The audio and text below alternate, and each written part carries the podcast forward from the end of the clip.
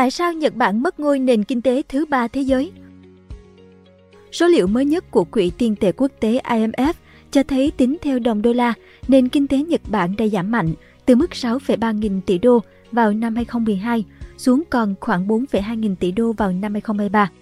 Theo đó, kinh tế Nhật Bản được dự báo sẽ không còn nằm trong top 3 nền kinh tế lớn nhất thế giới nữa, mà sẽ tụt xuống vị trí thứ tư sau Mỹ, Trung Quốc và Ấn Độ. Tại sao chuyện này lại xảy ra? Nếu yêu thích video này, bạn hãy tải ứng dụng sách tin gọn để ủng hộ nhóm nhé. Cảm ơn bạn rất nhiều. Biến động tiền tệ Theo tờ The Japan Times, các con số mới đây về tốc độ tăng trưởng của nền kinh tế Nhật đang được IMF tính toán kỹ lưỡng để xác nhận rằng Nhật Bản chính thức tụt hạng xuống vị trí nền kinh tế lớn thứ tư thế giới trong năm 2023. Nguyên nhân chính được cho là do ảnh hưởng của đồng yên giảm giá mạnh và dân số già đi nhanh. Trong khi đó, nền kinh tế Nhật Bản được dự báo sẽ quay trở lại mức tăng trưởng hàng năm khoảng 1,2% trong quý 4 năm 2024 sau giai đoạn suy thoái nghiêm trọng vào mùa hè năm 2023. Các con số GDP năm 2023 gần như chắc chắn cho thấy kinh tế Nhật Bản nhỏ hơn kinh tế Đức tính theo đô la Mỹ. Trong khi đó, Ấn Độ đang trên đà vượt qua cả Nhật Bản và Đức để trở thành nền kinh tế lớn thứ ba thế giới trong vòng vài năm tới. Việc Nhật Bản mất vị trí trong top 3 nền kinh tế hàng đầu sẽ đặt ra nhiều câu hỏi mới cho người dân Nhật về định hướng phát triển của đất nước. Hiện tại, phản ứng của công chúng Nhật Bản đối với giới hoạch định chính sách đã bớt gay gắt hơn so với khi Trung Quốc vượt qua Nhật vào năm 2010 và hiện đã lớn gấp 4 lần Nhật. Lý do chính là người dân Nhật hiểu rằng nền kinh tế chịu ảnh hưởng lớn từ biến động tiền tệ. Ngoài ra, tình hình kinh tế Đức cũng không mấy lạc quan, trong khi Nhật Bản có dấu hiệu khởi sắc như thị trường chứng khoán tăng mạnh và Ngân hàng Trung ương Nhật Bản chuẩn bị tăng lãi suất lần đầu tiên kể từ năm 2007. Thông tin Nhật mất vị trí top 3 toàn cầu công bố vào thứ năm tuần này có thể mở đường cho Ngân hàng Trung ương Nhật tăng lãi suất. Hideo Kumano, một nhà kinh tế hàng đầu tại Viện Nghiên cứu Daiichi Life, cho rằng nguyên nhân chính khiến GDP của Nhật sụt giảm là do biến động tỷ giá. Ông tin rằng đồng yên giảm giá mạnh đang dẫn đến quy mô nền kinh tế Nhật Bản bị thu hẹp lại khi tính bằng đồng đô la. Cụ thể, theo số liệu mới nhất của Quỹ tiền tệ quốc tế IMF, GDP của Nhật đã giảm mạnh từ mức 6,3 nghìn tỷ đô vào năm 2012 xuống còn khoảng 4,2 nghìn tỷ đô vào năm 2023 khi tính theo đồng đô la. Theo tờ The Japan Times, việc nền kinh tế Đức có khả năng vượt qua Nhật Bản không thu hút nhiều sự chú ý của dư luận Nhật Bản. Lý do là bởi sự bất bình của người dân đối với các chính sách kinh tế trong bối cảnh lạm phát gia tăng, giá năng lượng tăng vọt và tăng trưởng chậm lại.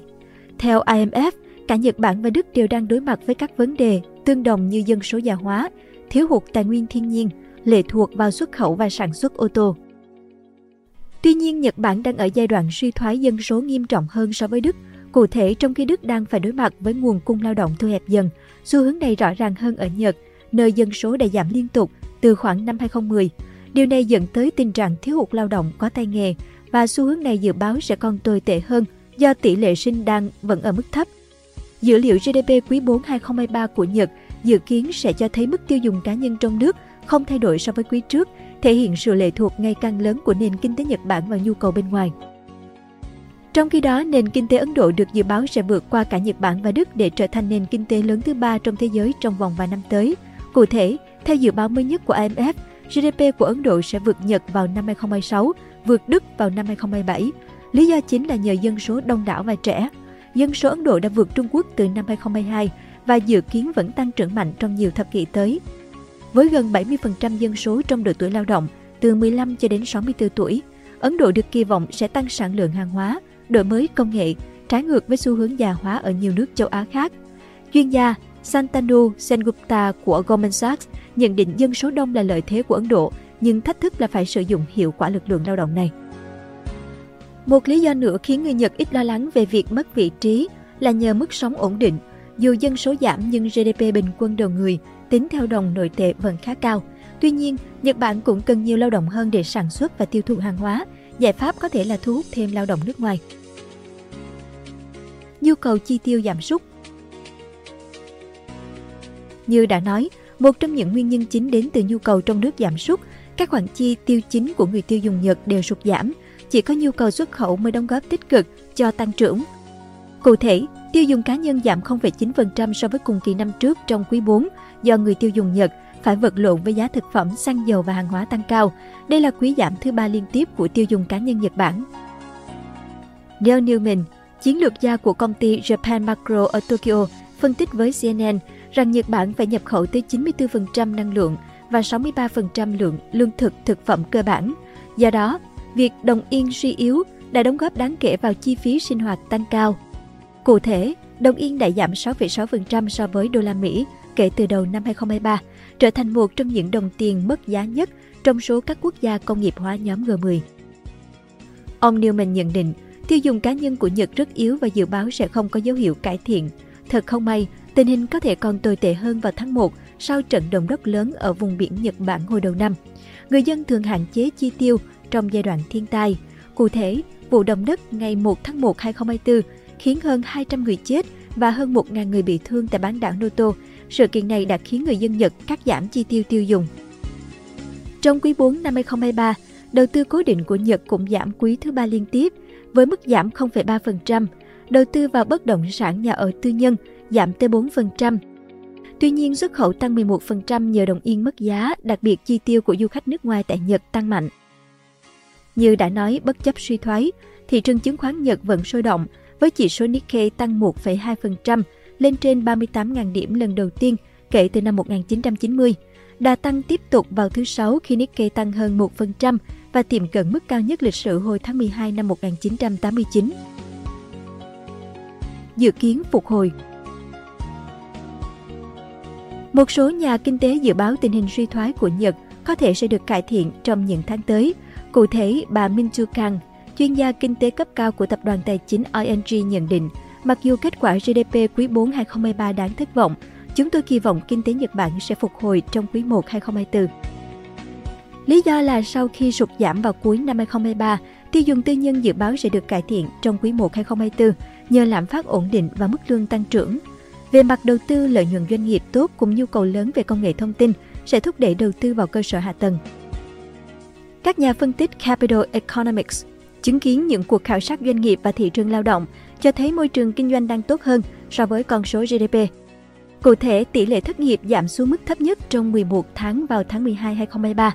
Khảo sát Tankan của Ngân hàng Nhật Bản cũng cho thấy điều kiện kinh doanh các ngành và quy mô doanh nghiệp là mạnh nhất kể từ quý 4 năm 2018. Trong khi đó, Goldman Sachs dự báo nền kinh tế Nhật sẽ tăng trưởng 1% trong quý 1 2024. Các nhà phân tích của Goldman Sachs giải thích, chúng tôi dự đoán tiêu dùng trong nước sẽ chậm lại so với mức tăng nhanh trong tháng 10 và tháng 12 năm 2023, nhưng vẫn hy vọng xu hướng tăng vừa phải. Họ cũng dự báo đầu tư vốn có thể tăng trở lại 1,3% so với cùng kỳ năm trước. Tương tự, các nhà phân tích Capital Economists cho rằng con số GDP quý 4 2023 sẽ được điều chỉnh tăng trong tháng 3 2024. Họ nhận định dữ liệu kinh tế khó có thể ngăn cản ngân hàng Nhật Bản chấm dứt chính sách lãi suất âm vào tháng 4 năm 2024. Các nhà đầu tư Nhật Bản vẫn khá lạc quan. Thị trường chứng khoán Nhật tăng 28% trong năm 2023, trở thành thị trường hoạt động tốt nhất tại khu vực châu Á. Chỉ số Nikkei đạt mức cao nhất kể từ năm 1990 nước Anh cũng nối gót. Sau khi Nhật Bản rơi vào suy thoái, đến lượt nền kinh tế Anh cũng chính thức suy thoái vào cuối năm 2023. Cụ thể, số liệu chính thức của Văn phòng Thống kê Quốc gia Anh ONS cho thấy GDP của nước Anh giảm 0,3% trong quý 4 năm 2023 so với cùng kỳ năm trước, trong khi đã giảm 0,1% trong quý 3 năm 2023. Việc ghi nhận hai quý liên tiếp tăng trưởng âm có nghĩa là nền kinh tế Anh đã rơi vào suy thoái kỹ thuật tương tự như tình trạng của Nhật Bản trước đó. Theo bà Liz McKeown, Giám đốc thống kê kinh tế của ONS, các lĩnh vực sản xuất, xây dựng, bán buôn là những ngành kéo GDP giảm mạnh nhất trong quý 4 2023, mặc dù có phần được bù đắp từ các ngành khách sạn, cho thuê máy móc. Theo ước tính, GDP cả năm 2023 của Anh tăng khiêm tốn là 0,1%. Nếu không kể năm 2020 do ảnh hưởng của đại dịch Covid-19 thì đây là mức tăng trưởng GDP thấp nhất của Anh kể từ 2009, thời kỳ khủng hoảng tài chính toàn cầu. Thu nhập quốc dân bình quân đầu người của Anh cũng giảm hoặc đi ngang trong 7 quý liên tiếp, mức tồi tệ nhất kể từ năm 1955 cho tới nay. Điều này phản ánh tình trạng bất ổn kinh tế sâu sắc do khủng hoảng chi phí sinh hoạt. Suran Thiru, giám đốc kinh tế tại Viện Kế toán Công chứng Anh và xứ Wales, nhận định Mặc dù mức độ suy thoái nhẹ nhưng những con số này cũng xác nhận nền kinh tế Anh vẫn mắc kẹt trong chu kỳ trì trệ kéo dài suốt năm 2023. Tuy nhiên, điểm sáng là lạm phát đã được kiềm chế. Theo ONS, lạm phát hàng năm của Anh ổn định ở mức 4% trong tháng 1 2024, mặc dù vẫn gấp đôi mục tiêu 2% của Ngân hàng Anh, nhưng thấp hơn nhiều so với mức cao kỷ lục 11,1% hồi tháng 10 năm 2022. Lạm phát thực phẩm giảm xuống còn 7% so với mức cao 19,2% hồi tháng 3 năm 2023. Tháng 1 năm 2024 cũng là lần đầu tiên giá lương thực giảm sau hơn 2 năm tăng liên tục. Thủ tướng Anh Rishi Sunak đang đối mặt với thách thức trước thềm bầu cử cuối năm 2024 khi nền kinh tế suy thoái. Đảng Lao động đối lập chỉ trích ông Sunak không thực hiện được những cam kết về tăng trưởng và có cơ sở để họ chiếm ưu thế trong chiến dịch tranh cử sắp tới. Mới đây, ông Sunak cũng bị cảnh báo không nên thắt chặt chi tiêu công quá mức sau khi GDP sụt giảm. Cuộc bầu cử dự kiến diễn ra vào cuối năm 2024. Hiện đảng lao động dẫn đầu các cuộc thăm dò so với đảng bảo thủ cầm quyền. Cảm ơn bạn đã xem video trên kênh Người Thành Công. Đừng quên nhấn nút đăng ký bên dưới để ủng hộ nhóm nhé!